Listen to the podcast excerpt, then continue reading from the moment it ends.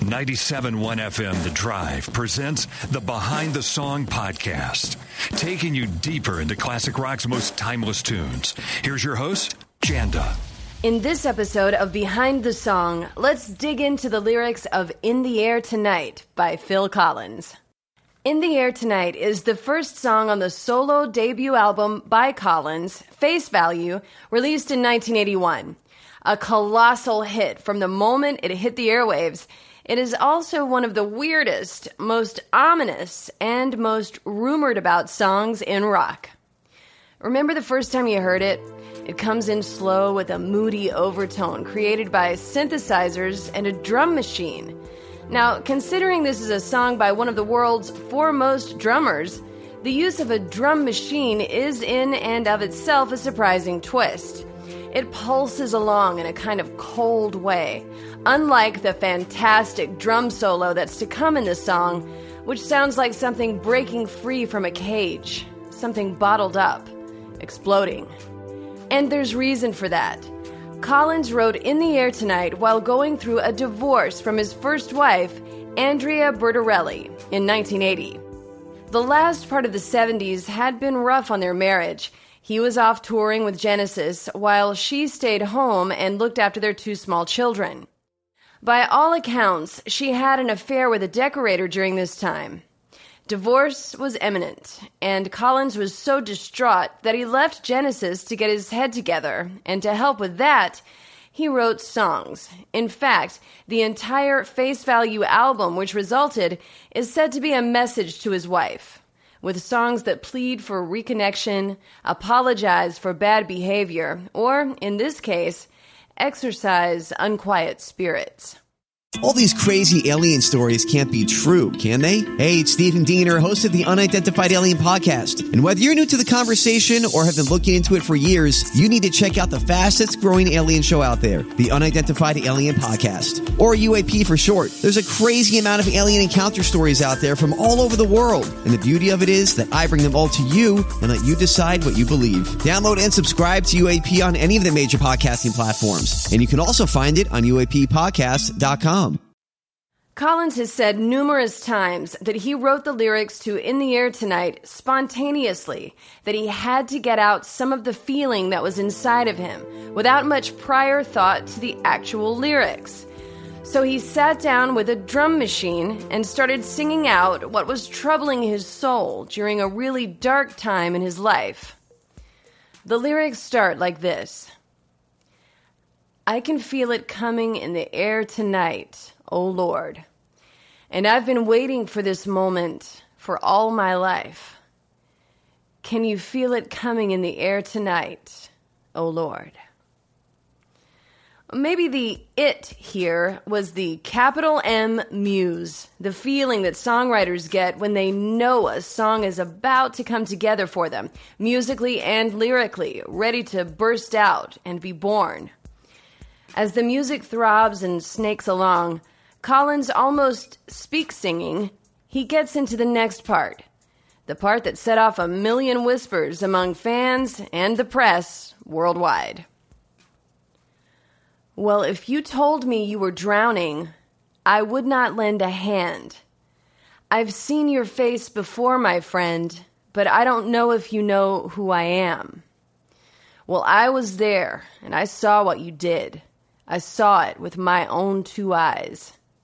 So you can wipe off that grin. I know where you've been. It's all been a pack of lies. Wow, right? So what happened there? Stories began popping up immediately, including speculation that a man had raped his wife and drowned her, and another that Phil Collins had witnessed a drowning as a young boy and was too small to help save the victim. Another story has a man witnessing a drowning and not doing anything to help, with Collins singing the song directly to that man in a concert. Some versions of this even go so far as to say that Collins sent tickets to the concert to the man in question so that he could sing it to him.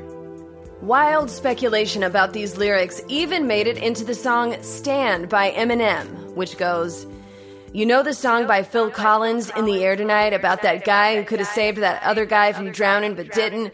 Then Phil saw it all, and then at a show, he found him?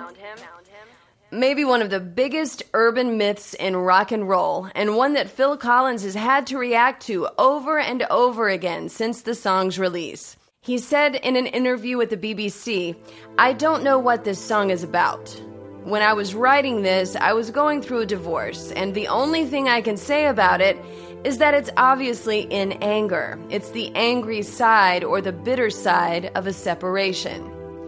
He said that fans would come up to him and ask him whether it was about a drowning or a murder, and he would have to respond, No, wrong. The song goes on. And I can feel it coming in the air tonight, oh Lord. Well, I've been waiting for this moment for all my life, oh Lord. I can feel it coming in the air tonight, oh Lord. I've been waiting for this moment for all my life. And then the part of the song that could likely speak directly to the anguish of a very personal divorce. How you remember your last conversation with someone that you're breaking apart from. Well, I remember. I remember, don't worry. How could I ever forget? It's the first time, the last time we ever met. But I know the reason why you keep your silence up. No, you don't fool me. Well, the hurt doesn't show, but the pain still grows. It's no stranger to you and me. And it's at this point in the song that Phil Collins' dramatic drum solo bursts into your ears, the percussive equivalent to a pot boiling over and blowing the lid off, or a panther breaking free from a trap. This is where you find yourself air drumming like crazy. Boom, boom, boom, boom, boom, boom. And the song wraps up over this powerful beat, while Collins screams the lyrics over and over as it slowly fades. I can feel it coming in the air tonight, oh Lord. Well, I've been waiting for this moment all my life, oh Lord. And speaking of that drum solo, if you play this song at 11:56 and 40 seconds on New Year's Eve, the break will happen right at midnight, which means of course that you'll have a good year. That's the kind of urban legend the song has evolved into. It seems to continually generate new fans with new reasons to mythologize it. Phil Collins has come to embrace its long term appeal, however frustrated he was with the whispers about it when it first came out. In an interview with Rolling Stone in 2016, he said that most people have no idea what the song is about, but that's okay.